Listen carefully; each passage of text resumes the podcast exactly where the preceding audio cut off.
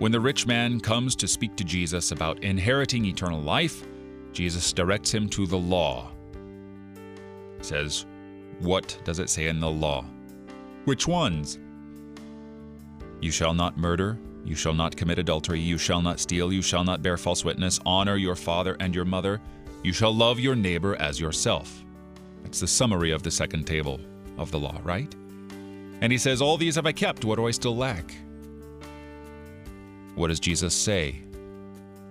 Says, If you want to be perfect, go sell what you possess and give to the poor, and you will have treasure in heaven, and come follow me. The sequence is important.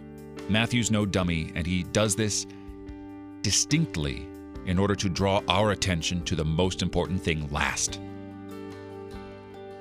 Love your neighbor as yourself. That's the summary of the law. But honor your father and mother. That is technically ranking above the other commandments. And yet he lists it last because it is most important. To have possessions sold and the riches given to the poor is important.